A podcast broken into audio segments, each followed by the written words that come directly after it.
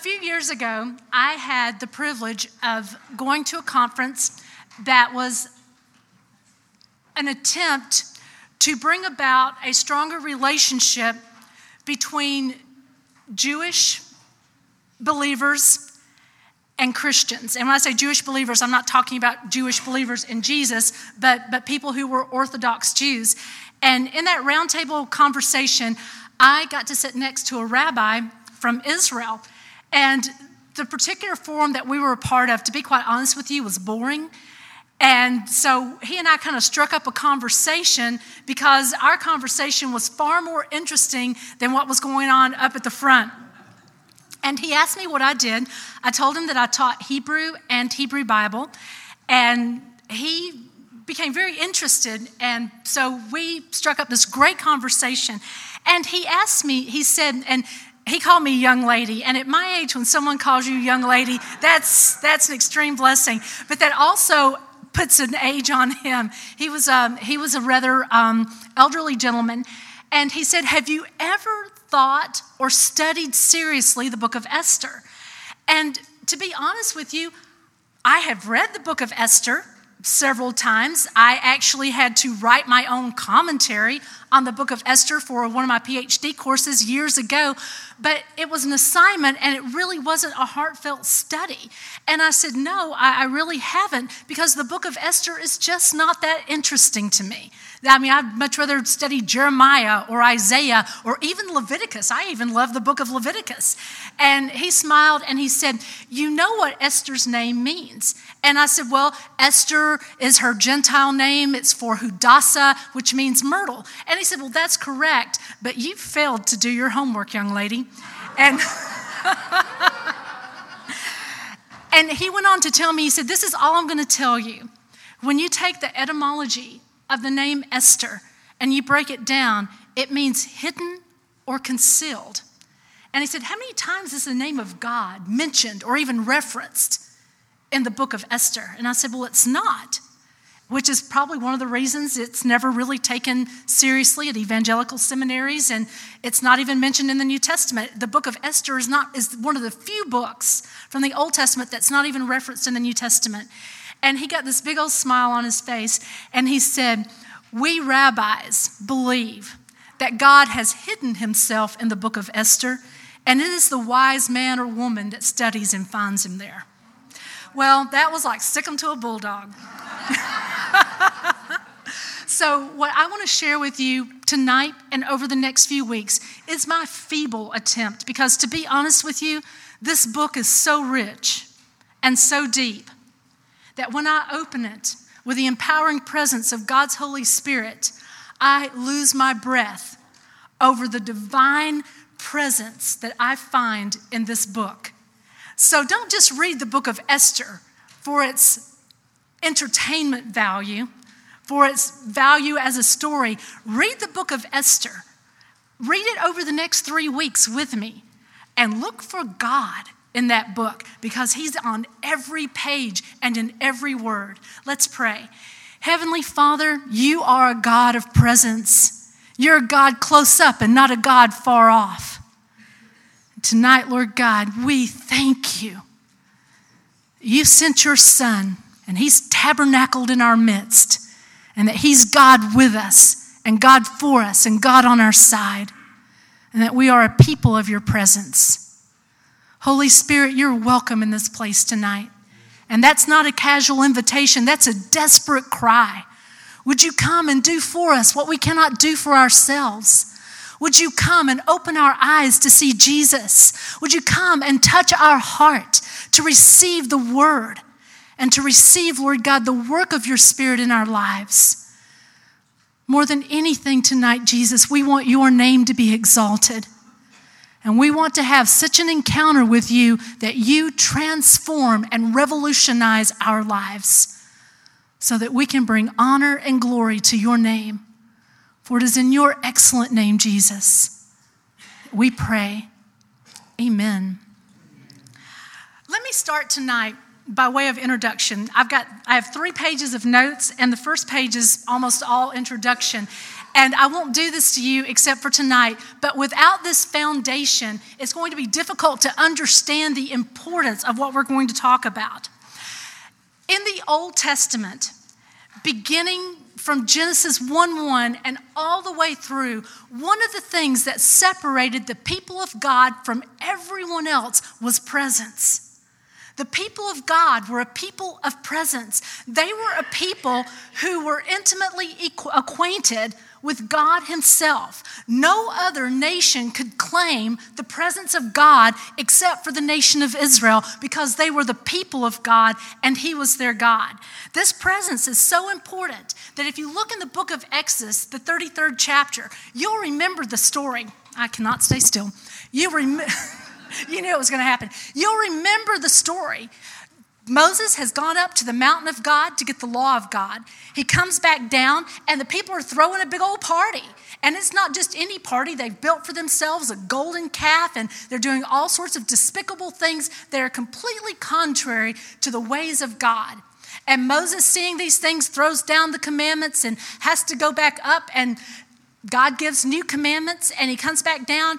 And God tells Moses in Exodus chapter 33, he says to them, I want you to lead them, and I'll give you an angel, and that angel will go before you and lead you and protect you and take care of you. And Moses, Moses is such an amazing man. I mean, he's talking to God. You, I mean, I don't know about you, I don't backtalk my parents. And you especially do not backtalk God or, or, or bring up an argument with God. But Moses argues with God and he says, God, if you do not go with us, I'm not going. If you do not go with us, we're not going anywhere. I tell you, that stirs me up because I think the church has gone on without God. I think that we have made decisions. I think that we have developed programs. I think that we have come up with agendas and strategies that allows us to go in our own direction without the benefit of divine presence. And then we get frustrated because our programs are fruitless or the fruit that it's producing is not the fruit that's of the quality that God would have it to be. I think that it's time for all of us to look at our lives individually and ask ourselves the question Am I moving forward in the presence of God, or am I moving forward in my own good ideas? Are we satisfied with what God spoke to us 25 years ago? Or are we saying, Father, I need a fresh word from you? Father, I need you to start a fresh fire in my heart. I need revival right here, Lord. Because I tell you, before we see presence in the corporate body, before we see fire and revival in the corporate body, it has to start right here. Before we see revelation and transformation in the body at large, it has to start with us as individuals, right here, right now, in this moment. God is desiring, wanting to stir up fire and fan into full flame the thing of things of His Spirit in our lives. So the only thing that keeps Him from doing that would be us because we're content and satisfied to move on without the benefit of his presence. But Moses is saying, Oh no, we're not, if you don't go, we're not going. If you don't go, this is as far as this thing is going to go, and we're just going to stay right here.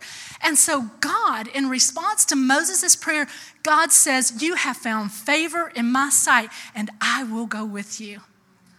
I will go with you. And he did. For 40 years, he was with that stiff necked, smart mouthed bunch of people. But he was with them and he protected them a pillar of fire by day.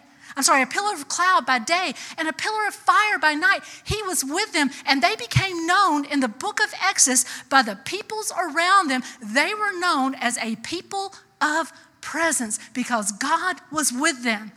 Is the church in the 24th century known as those people with the presence of God, or are we known as those people with a program and an agenda?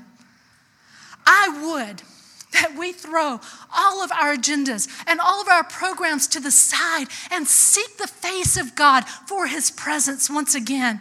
Because I tell you, one moment with His presence will do more good than all the programs coming out of Nashville and coming out of uh, anywhere else. Because God's program is His presence. And it was so important that Moses said, If you don't go with us, we will not go. We will not move from this place. In Psalm chapter 51, you know the story. David's had his little deal with Bathsheba. And he thought he got, a, got away with it. And then the prophet came and confronted him and said, David, you're the man. And Psalm 51 is David's psalm of repentance. Now, this man has done things worthy of death. There is no law, there is no sacrifice, there is nothing that David can do to get absolution from his sin. The only, the only thing that the law prescribes for someone that commits adultery and murder is death. And David knows that the law can't help him. But he pushes beyond law and enters into that place called grace that comes through a relationship with God. And David says, Oh God, it's against you and you only that I have sinned. And he goes on and he makes some other declarations. And then in verse 11, he says, do not remove your spirit. Do not take your presence from me, and do not remove your Holy Spirit from me. Take any, I, I, can hear David say, take the palace, take the crown, take the throne, take whatever you want, just do not take your presence. I wonder how we would pray that prayer. Oh God, do what you need to do, just don't let anybody find out. God, do what you do, just don't let it affect my business. God, do what you need to do. Just, just don't, don't, don't take my position from me. Don't take my title. Don't take the place that I've, I've built for myself. Don't take my houses. Don't take my lands. Don't take my cars. Just whatever you need to do, God, just don't take my stuff. When God's looking for men and women that will say to Him, God, take whatever you need to take. Just don't take your spirit from me. I can live without everything else, but I cannot live without your presence. Are we that desperate and that hungry for the presence of God? Are we so stricken at our own unfruitfulness, at our own ineptness and inability to do anything without God that we throw ourselves upon His altar and say, Father, do what you must, just do not take your spirit, do not remove your presence from me? Are we that serious and that desperate about the things of God? I hear people ask all the time, oh, there's all these prayers going up for revival, but I don't understand why we don't see revival. We don't see people getting saved. We don't see people coming into the church, and we're losing this generation and we're losing that generation. You think we would get a clue and ask ourselves, are we people of His presence? Or are we people with a program? Are we people who are hungry and desperate for more of Him? Or are we people who are hungry and desperate for more stuff? Have we confused the two? I believe that the eyes of God are constantly going to and fro, looking for men and women whose hearts are right and pure before Him, men and women who love Him and love His presence, who seek His face and not just His hand. People who seek to know Him and not just what He can give to them. David was a man that knew the importance, the vital necessity of divine presence. I think one of the saddest passages of all of Scripture is in the book of Judges, the 16th chapter. Samson has broken every one of his Nazarite vows except for the cutting of his hair. He's touched the vine and partaken of the vine. He's touched dead bodies because he's the one that created a bunch of them. He's broken all the elements of his Nazarite vow except for the one that people can see, which is the cutting of his hair. And while he is asleep, Delilah, that wonderful lady, cuts his hair and ties him up. And he wakes up and he says, Judges chapter 16, verse 20 says, and he thinks to himself, I will shake this off at, at other, as at other times. He's thinking, it's always worked for me in the past. So it's going to work for me now. It's always worked for me in the past, and it hasn't required any moral behavior from me. It's worked for me in the past, and I haven't had to live according to any particular standard of conduct. It will work for me again. And here's the saddest words the Spirit of God had left him, and he did not know it and he could no longer shake the chains, shake the cords, the ropes off of him as at other times, and he was led off by the Philistines as their captive. I wonder if we would know it, if God's Spirit really lifted from us. Are we so in tune, are we so desperate for the presence of God that if it were not here, we would know it. If it were not a part of our personal, daily, everyday lives, would we even recognize it? I know that there's an emotional level where you sense the presence of God. Then there's that faith level to whether I feel like He's there or not. He has said that His Spirit dwells within me. Christ has taken up His, inhabit, his habitation within me, and so He is here by faith. There are times when circumstances and situations begin to fall apart in our lives, and it feels like God is nowhere near. That is a dangerous moment for so many of us. And I know that any of us in this room that's breathed in and breathed out long enough, we have had moments, maybe even extended seasons in our life where we did not sense the presence of God. When we prayed, it was like our words went up and just dropped to the ground. That's the hiddenness of God that these people in the Old Testament feared. It's the hiddenness. Moses says, If you don't go with me, I'm not going. It's David saying, Take whatever you want, just don't take your spirit from me. And it's um, it's Sam, Samson saying that he, he got up and thought he was going to shake himself off as at other times, but the Spirit of God had departed from him and he didn't even know it. Without the presence of God, we can accomplish nothing. Jesus said it like this I am the vine and you are the branches. If you're separated from me, you can do nothing on your own. If we are separated from Him, whether it's an emotional, a spiritual, or even an intentional separation, we can accomplish nothing of the Spirit if we are separated from Him. In Deuteronomy, and if you look through the, the Old Testament, because the Old Testament's more prolific about the hiddenness of God. If you look through the Old Testament and you were to do a survey on the hiddenness of God, you would find that human sin is the most common reason for the hiding of God in the Bible. That when God's people choose to sin and they keep on sinning, then God begins to remove himself from them. In Deuteronomy chapter 31, verse 18, it reads, and this is God speaking. And I will surely hide my face in that day because of all the evil they have done, because they have turned to other gods. To turn to other gods is to intentionally and purposely turn away from God, and you are removing yourself from his presence. In Deuteronomy chapter 32, verse 20, it reads, And he, referring to God, said, I will hide my face from them. I will see what their, what their end will be, for they are a perverse generation, children in whom is no faithfulness. Those individuals who are unfaithful to God, who go after other things and other gods and proven themselves faithless. In Micah chapter 3, verse 4, then they will cry to the Lord, but he will not answer them. He will hide his face from them at that time. Why? Because they have made their deeds evil.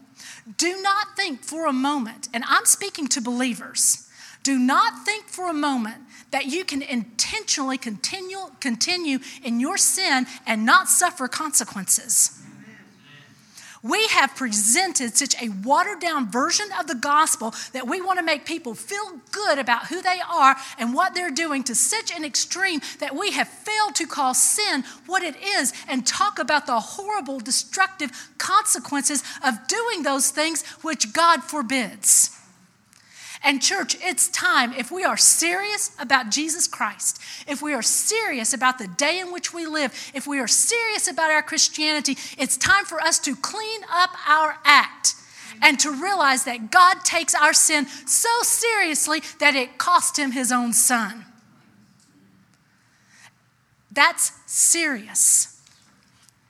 In Isaiah chapter 59, verse 2, but your iniquities have made a separation between you and your God, and your sins have hidden his face from you so that he does not hear. Isaiah 54, verses 6 through 8. For the Lord has called you like a wife deserted and grieved in spirit, like a wife of youth when she is cast off, says your God. For a brief moment I deserted you, but with great compassion I will gather you. In overflowing anger for a moment I hid my face from you, but with everlasting love I will have compassion on you, says the Lord, your Redeemer. Even in those moments when God hides himself from us, know this, he is still drawing you to himself. He is still desiring that you turn around and follow after him and seek him with your whole heart. Jeremiah 33 5. I have hidden my face from the city because of their evil. Second Chronicles 15, verse 2 The Lord is with you while you are with him. If you seek him, he will be found by you. But if you forsake him, he will forsake you. I think that establishes, and there are many more passages in the Old Testament that repeat the same message sin will separate you from God. Sin will cause a removal of divine presence or a hiding of God's presence in your life. And that's something, folks, that we ought to desperately cry that He never do to us. We ought to be on our face asking Him to once again make us a, a people of His presence. Well, another reason that God hides His presence, because that's not the only one, that's just the dominant one, God hides in order to test the hearts of His people. Remember the book of Job? Job, God said, He is more righteous than any man. And the enemy said, Let me have at him. And God said, Go for it. Just don't take his life. Job never knew why he went through the things that he went through, except that on the other side of it, he had a more dynamic relationship with God than ever before because the contents of his heart had been exposed. And God was able to purify him through the testing. So God tests, God hides to test the hearts of his people. In Second Chronicles chapter 32 verse 31, it says God left him to himself referring to Hezekiah in order to test him and to know all that was in his heart.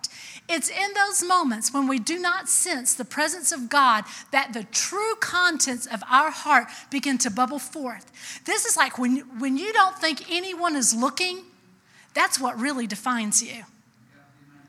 We may tell people what we wish we believed, but the way we live our lives is the real testimony of what we believe. You cannot confess with your mouth, I believe that Jesus Christ is the Son of God and that He is the Lord of my life and I love Him with my, own, with my whole heart, and then live like the devil. People will look at the way that you live your life, and the way that you live your life will be the definition of what you believe to be true. If we say, I believe that Jesus is coming again and that he's coming soon, I believe that in any moment, at any hour, the Lord could return. It would change the way that we live our lives. If we really believed that, then our lives would reflect that we believe that this world is not our home, that we are just passing through. I had the pleasure of just a few weeks ago going to the Biltmore with Erling Cooper. The Biltmore was built by the Vanderbilts in the late 1800s. It's a palatial estate. It's huge. The architecture is breathtaking, and the detail of even just the outside of the house, much less the inside, is overwhelming.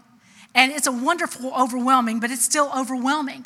So Erling and I drive around in front of the Biltmore, and Erling looks at it. It had been about 30 some odd years since she had seen the Biltmore, and she kind of gasped a little bit and she says, I had forgotten how grand this place is. And I thought, well, I'll just stop and we can take in the intensity of the moment and enjoy it. And she gets this big old smile on her face, and I look at her and I'm kind of like, why are you smiling, Erling? And she says, oh, this place is nice, but it just doesn't compare to what's waiting for me in glory. that touched me because it reminded me this world is not our home. And no matter what people can build, great artists and architects, it will not compare. It took them over 50 years to build the Biltmore, but our Heavenly Father's been working on our eternal home for thousands of years. And he is a much grander architect than anything we could ever see in this lifetime. Church, if we really believed he was coming back, we'd be looking up instead of looking around Amen. at all the stuff. We would be investing ourselves in that world which is yet to come instead of this world that's going to pass away. God removes himself or hides himself from us from time to time to see what's really in our hearts. And I tell you, since I've been in South Carolina, I feel like he's been a little hidden at times. And I have to be honest. The things that He's exposed in my heart have not made me happy, but it has made me prayerful and it has made me repentant because God has exposed to me that I have been caught up in the things of this world and not wholly sold out to the kingdom that is yet to come. And we all need to get our focus off the things that are going to pass away and begin to invest ourselves in every way imaginable in that which is eternal. You have hidden yourself that uh, you have hidden yourself from me that you might see what is within my heart. In Genesis chapter 22, verse 1, God speaks to Abraham and he says, Abraham, Abraham, take up your son, your only son Isaac, and go this journey up to Moriah. And when you get there, I'll tell you what to do, but you're going to offer him to me as a sacrifice. And Abraham gets up early the next morning, and for three days, God is silent. I don't know about you, but if God's going to like hide himself from me, that would not be the time. But Abraham, what's in his heart? It's in his heart to do what his father has asked him to do. It's in his heart to do what God has told him to do. And so he takes that journey toward Moriah and he does what God has asked him to do, and it's deposited into his account as righteousness. And God says, Don't touch your son. I know now that you love me more than him. And he stopped and provided a ram for Abraham. God will, from time to time, allow us to go through seasons where we do not sense his presence in order to see what is in our heart. Think of Joseph. Joseph has this great dream about all that God's going to do for him. His mom, his dad, and his brothers are all going to bow down to him, and God's going to make him great. And he just knows he's going to do it in the next 24 hours. and the next thing we hear from Joseph, his brothers have put him in a pit They've sold him to a bunch of Midianites, and now he's about to be sold off to Potiphar's house. And then when he gets to Potiphar's house, surely God will show me favor, and, and the hand of God will be on me. The hand of God was on him, but Potiphar's wife accused him of something that he didn't do, and he ended up in prison. I wonder how long he stayed in prison. We really don't know. But he did say to the baker, when you get back to your position, or the cupbearer, when you get back to your position, remember me. And what happens? Cupbearer never mentions his name. I think I would feel a little forgotten. But in due time, when God had worked out of him the things that need to be worked out and worked into him the things that needed to be worked in, God brought him out and God set him up as second in command of all of Egypt. And what, what his brothers meant for evil, God used for good and restored Joseph. Then, of course, there's Moses. For 40 years, he is it in Egypt. He lives in the palace, he eats the finest food, has the best education, everything's going great for him. And then all of a sudden, when he should be at the height of his career in Egypt, he gets kicked out to the backside of the desert. And then for 40 years, he's the shepherd for, uh, for his, uh, for his father in law, Jethro. I wonder if during that 40 years he felt like he'd been forgotten. I wonder if during that, that time he felt like his life was over and there was no real purpose for him. But during that moment, God was preparing him for the very thing he was destined to do. Then in Deuteronomy chapter 8, verse 2, it says that God hid himself because he was testing you to know what is in your heart. God is interested. He already knows what's in our heart, so the test is not for God. He already knows. The test is for us so that we can see it. If someone had told me what, what was in my heart two years ago, I would have been offended and not believed it. It took God showing it to me and letting me see it and taking me through some things so that the garbage that was there could be exposed to me alongside of the grace to repent and to receive His cleansing in my life for it. It is a fearful thing for God to reveal you to you. But I tell you, when He does it, there is grace and there is mercy there to cover you and to show you that His forgiveness is complete and total and that He can make you completely whole because that's just the kind of God He is. So, in summary, we see that when God is hidden, He's still revealing Himself because you can't acknowledge that, oh, God's hiding unless you know there's an absence.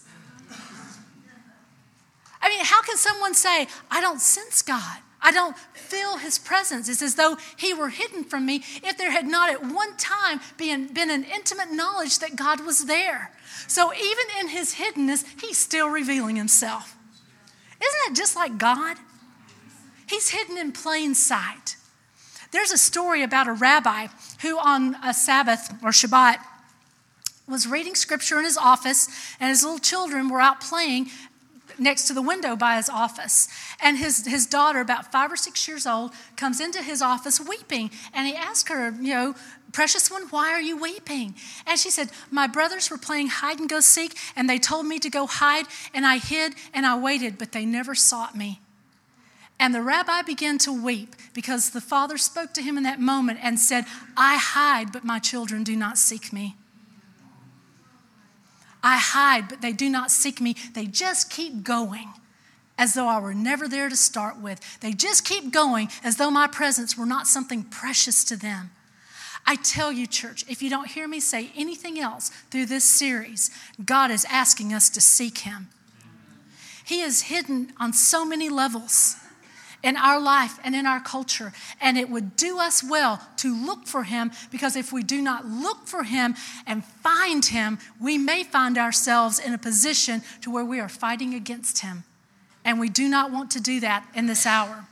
So even when God is hiding, he is still revealing himself. The consequence, though, of when God lifts his presence or hides his presence from his people. In the book of Hosea, God has hidden from his people because they have hidden from him. Chapter 5, verses 2 and 6. He says, You have hidden from me. You have removed yourself from me. Therefore, I will now hide or remove myself from you. Then he goes on in chapter 2, back in chapter 2, and these are the consequences that when God is hiding from his people, these are some of the things that they experience. There's no wool, there's no flax, there's no oil, there's no wine, there's agricultural devastation, there's personal sickness and diseases, and there's infertility in everything from their wives to their cattle. And when those things take place, that is a wake up call to the people of God. Wow, we need to be looking for God. We need to be seeking His face because He has hidden Himself from us. And also, anytime, any place, Anywhere, when God hides himself from his people, it is always interpreted as human suffering. When God is not present, it generates, it should generate a level of suffering in the heart of those people who know Him that would make us uncomfortable enough to move from where we are and to begin to seek Him. We're also told in Psalm 119 that the law or the Torah of God, it is impossible to be close to the law, the Word of God, and to not also be close to His presence that people who are far from his law, people who are far from his word, are also people that are far from him. One of the most frightening things I deal with as, as a seminary professor is the biblical illiteracy of my students. Biblical illiteracy. They've read the book, but they understand it not. This is such a grievous thing to my heart that I came up with an entire day seminar on how to study the Bible. To me, it's not just good enough that you read your Bible every year. That's great, don't stop doing it. But what is it if you read it but do not understand how to apply it to your life? What is it to read it and to not study it and to understand what it's saying and how you should be enacting it in your life and embracing it for your life? I asked a young lady that graduated from a Christian school. I'm going to be speaking in chapel on Monday. And I asked her, I said, when you were at a Christian school, what do you wish that someone had said to you when you were in high school in a chapel that would have been a blessing to you, something that would have helped you as you went off to university? And she said, I really, and she did not hesitate. She very quickly said, I wish that someone had told me how to take an ancient text from another culture and see how it's relevant for my life. I think that we have an entire generation of young people who do not know how to apply the word to their lives. We have an entire generation of grown ups who don't know how to apply the word to their life, who do not love the word and study the word and memorize the word. So many of us, like myself, that grew up as Christians in the late 70s and early 80s, there was a strong movement of studying and memorizing the Word and knowing the Word. And it was all about the Word. Everything you heard, is it in the Word? And then I went to a Southern Baptist seminary, which was really big on is it in the Word? And everything that is it in the Word? And then for 27 years, I said under a pastor who was always, is it in the Word? Is it in the book? If God says it, embrace it. If God doesn't say it, question it, challenge it. Is it in the Word? We ought to be living our lives like that because people who are close to the Word are close to presence. But people who are far from His Word are far from His presence. Psalm 139 goes so far as to say, I have hidden your Word in my heart that I might not sin against you. Are you hiding His Word in your heart? Are you allowing His Word to test the decisions and the thoughts that no one ever hears? Are you taking the ideas that race through your mind and testing them with the Word? When you think about doing something that might be morally wrong, are you asking yourself, what does the book say about it? You know, I get all kinds of ooey gooey, warm, fuzzy feelings. I wouldn't give you 50 cents for the whole lot of them because sometimes my ooey gooey, warm, fuzzy feelings are, in, are based on the word, and sometimes they're not. It's time for us to stop being a people of ooey gooey, warm, fuzzy feelings and become a people of His Spirit and of His Word. To become a people who seek His face and not just His hand. Okay.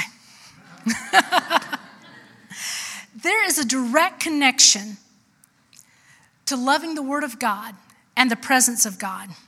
Human sin and the Word of God do not mix. Because when you get into the Word of God and begin to become a student of God's Word, your sin will be reflected back to you in the mirror of God's Word and you will be convicted. I think sometimes people don't want to be students of His Word because they don't like the conviction. I honestly, before you tonight, I honestly fear the day when I can read His Word without being uncomfortable. I fear the day when I can go off and do my own thing and then come back to the Word and not be convicted. Church conviction is not a bad thing. Conviction is the loving person of God stirring you to not go in a direction that will be detrimental to you.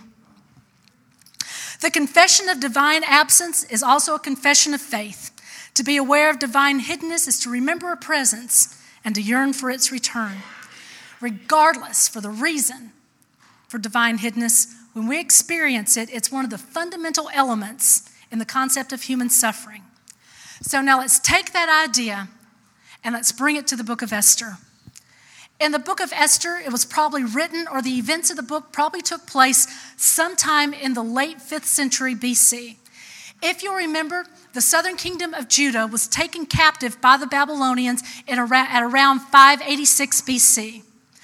Then the Persians conquered the Babylonians while the, while the Jews were still captive there. So you've got to give time for the captivity to take place and then for the Persians to conquer the Babylonians. The events from the book of Esther then are dated to be late 5th century BC. Ezra, Nehemiah, and Daniel would all be contemporaries with the book of Esther. Esther may have even known who these people were. One of the things that causes questions about the book of Esther is that the name of God or any reference to deity is missing from the book of Esther. The book of Esther is not referenced anywhere in the New Testament.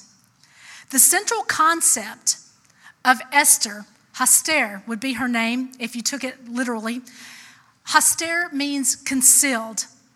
And of course, Haster Panim means the hidden face, in reference the hidden face of God. So in a rabbinic dictum, the Babylonian Talmud, 139b, for those of you who like to look these things up, it states, From where does the Torah bring the name Esther?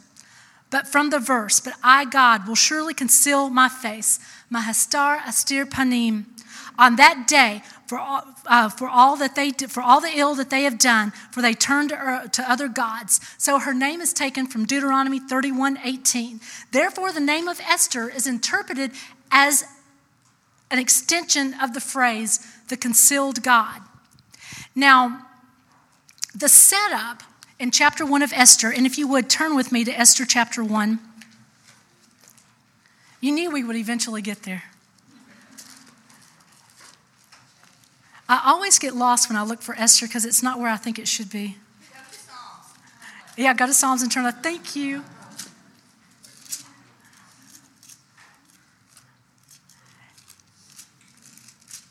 Found it. This is the setup. Now, in the days of Ahasuerus, the Ahasuerus who reigned from India to Ethiopia over 127 provinces, in those days, when a king Ahasuerus sat on his royal throne in Susa, the capital, in the third year of his reign, he gave a feast for all of his officials and servants. The army of Persia and Media, and the nobles and the governors of the provinces were before him. While he showed the riches of his royal glory and the splendor of his pomp, of his greatness for many days, a 180 days. And when these days were completed, the king gave for all the people present in Susa, the citadel, both great and small, a feast lasting for seven days in the court of the garden of the king's palace. There were white cotton curtains and violet hangings fastened with cords of fine linen and purple to silver rods, and marble pillars and couches of gold and silver on a mosaic pavement of porphyry marble, mother of pearl, and precious stones. Drinks were served in golden vessels, vessels of different kinds, and the royal wine was lavished according to the bounty of the king, and drinking was according to his edict. For there is no compulsion, for the king had given orders to all the staff of his palace to do as each man desired. Queen Vashti also gave a feast for the women in the palace that belonged to Ahasuerus. His name, Ahasuerus, means I will be poor and silent. Now, we do not find him poor and silent until the, until the end of the book. In this first chapter, he's introduced as rich and loud. But you know, there are a lot of things that introduce themselves as rich and loud when in fact they are poor and should be silent. He reigned from India to Ethiopia. Look at a map. He reigned the known world and had conquered the known world. And he threw a party for all of his officials, all of his soldiers, and all of his servants. And he showed off his wealth for 180 days. If you want to see my wealth, it'll take about three minutes. it took 180 days. This man had so much wealth and had established so many possessions that it took him 180 days of partying to be able to show off all his wealth to all of these dignitaries, these noblemen, these servants, and these soldiers. Already, we're setting ourselves up for a king that's very much full of himself. A political power that's narcissistic. A political power that controls and rules everything around him with no moral thought. He is his own morality. So, 180 days to show off his wealth. They're not just drinking wine in little plastic glasses. They're drinking wine in gold goblets, and each of these goblets are different by design. It's the idea, I don't know if any of you know who Mackenzie Childs is, but Mackenzie Childs is this very high end designer, and one Mackenzie Childs glass that you would drink tea from is about $120. It's beyond that. And they're all different and they're all special design for him. This man is wealthy beyond imagination, and he is very much wanting to show off and present that wealth to the world. This man has no concept of a God who could take him down like that. He has no concept that what he's experiencing is temporary and there's going to come an eternal reckoning. I see Ahasuerus as a type of Western culture. You can see it there. It's all about the wealth. It's all about the gold. It's all about the marble. It's all about the curtains and the cords and the this and the that. Do you know that we are a part of a culture that worships houses? If you don't believe it, just watch the home and garden television or HGTV. Just watch it sometimes. People are so consumed with it that it drives them. There are men who are doing things that are not moral because they're trying to get enough money to please their wives so that their wives can have the kind of house that they want. That's ridiculous. On Facebook a few weeks ago, someone stuck up a picture of a 1960s or 1970s bathroom. Everything worked and asked for, Tell me what you think about this bathroom. Yuck, ooh, icky. I wouldn't go there. And I'm like, It's clean and it works. I don't see the problem. Some of you did not grow up where I grew up, where I grew up. Some of you have never been to Africa with me. we have got to get past our love and obsession with materialism because we belong to a culture who has made a God out of materialism. We now measure people by how much they have. Oh, that person's successful because they have this much. That's not biblical. Biblical success has never been rooted in how much you have. Biblical success is simply this Do you know Him? Are you obedient to His word? If you are pleasing to Him, then you're successful. If you've done what He's asked you to do, then you're successful. And it doesn't matter where you live, and it doesn't matter what you drive, or even if you drive. That's success. You can own the finest mansion, you can live in the Biltmore, but if you don't have Jesus, you're the poorest person on the planet. And it's time for us to restructure the way that we think. We have been deceived, we have been lulled in to this ideology that stuff will make you happy, that stuff will satisfy you, and it never has, and it never will. So here's a Ahasuerus. He has everything wine and golden goblets, lavish amount of wine. For 180 days, he's been giving out wine and he's never run out. Then he throws a party for his intimate circle. Seven days they've been feasting. And this is the first law that this man makes. This is his first edict that we encounter regarding Ahasuerus. He says, No one should be under compulsion, and everyone should do what they want. Wouldn't you like a king that made a law like that? In the Bible, when it's God's law, it's Torah, it's His word, that's His law. There's another word for law, and it's dath, D A T H would be the alliteration. It occurs 21 times in the Old Testament, and 20 of those 21 times is right here in the book of Esther. Now, when you see a word repeated that much and it's not used anywhere else, it should go ding, ding, ding, ding, ding, ding. This is important, and I want to know what it's about. The book of Esther is filled with the edicts of the king, his dath. The law of man will always be counterproductive to the law of God. But the law of God will always crush the law of man like a stone. Francis Schaeffer, who is one of my favorite philosophers, Francis Schaeffer says, and he said this in 19, the early 1980s, like 1982, I think. Francis Schaeffer said, Any government that does not leave room for peaceful civil disobedience. Now, listen to that peaceful civil disobedience. That government has made itself a God. When government creates so many laws, that you can't recover and understand the last 20 laws, and then there's 25 more laws that are written to clarify and undo the last 20, and it's just one law after another. Something has gone wrong in that culture or that civilization.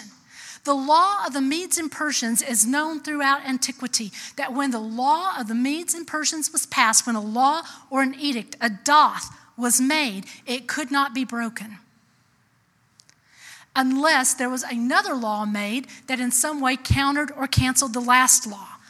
I get my brain just spins trying to keep up with all of it. We make laws to keep laws, and then we make laws to undo the laws that we've just made. That's too much. My brain can't take it. I'm not that smart. Or I'd prefer to spend my time doing other things than keeping up with it.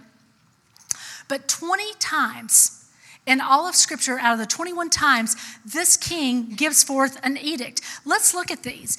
In chapter 1, verse 8, it's the first law or edict or decree that we encounter is regarding drinking, no compulsion. Each man was to drink as much as he desired, and Vashti threw a similar party for the women.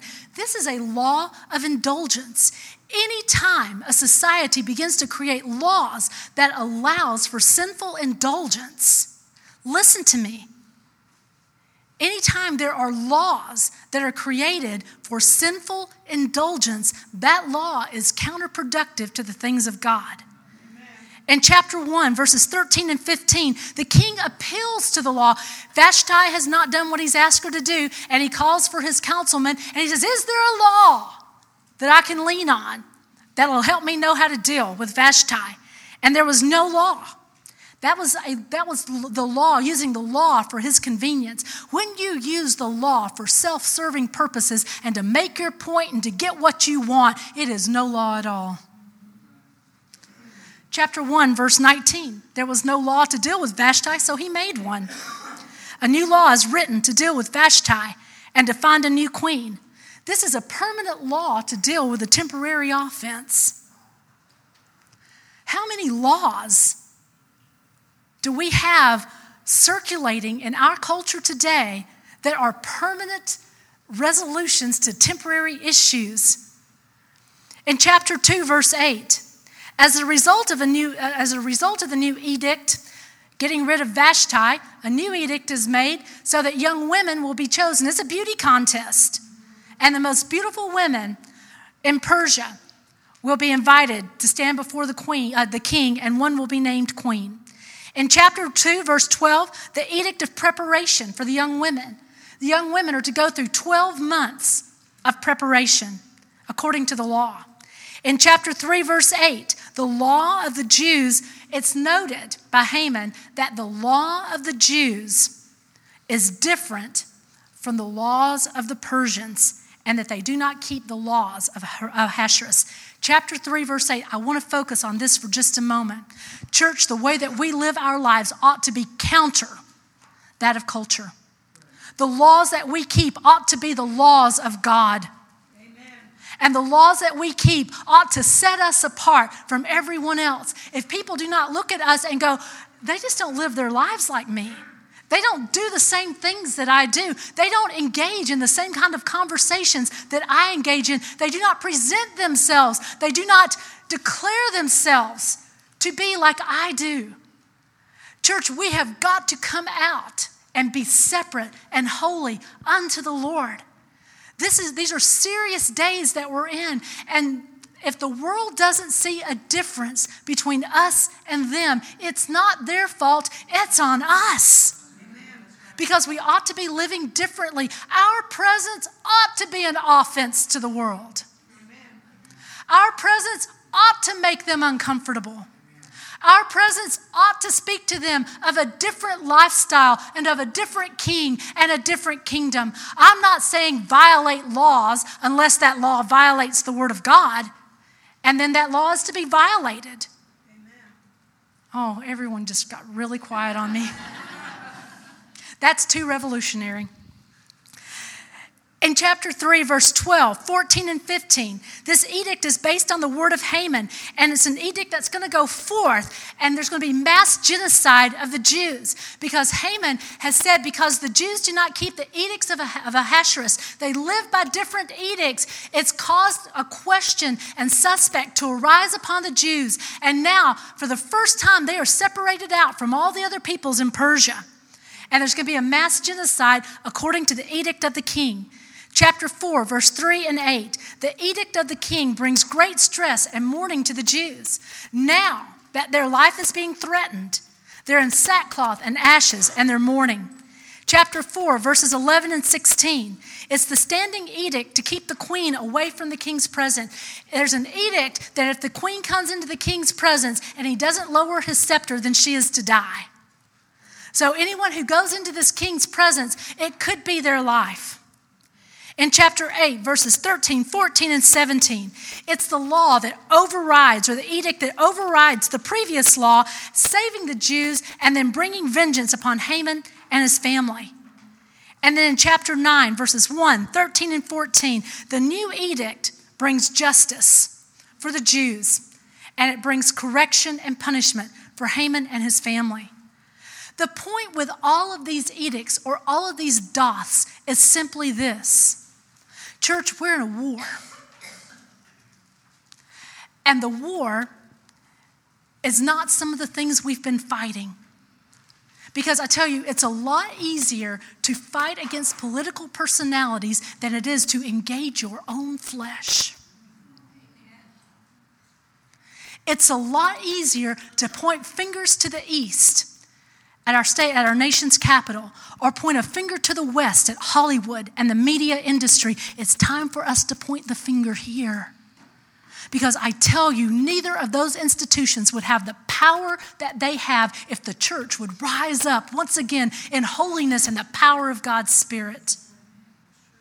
The answer is not another rally, and it's not another picket, and it's not another boycott. The answer is for us to begin to seek the Lord until we once again become a people of His presence. The law of God is spelled out for us in Psalm chapter 19. As I was sitting on Janie Bartlow's couch this afternoon, and I was reading through and just meditating and mulling Psalm 19, I thought, you know, I could turn this around. And if I turned this around, it would be the dath, the law of man. And this is how it came out.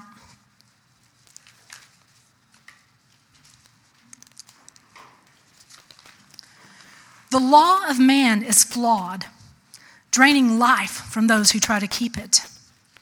The law of man is unstable, promising what it will never be able to provide and appealing to the unlearned and simple minded.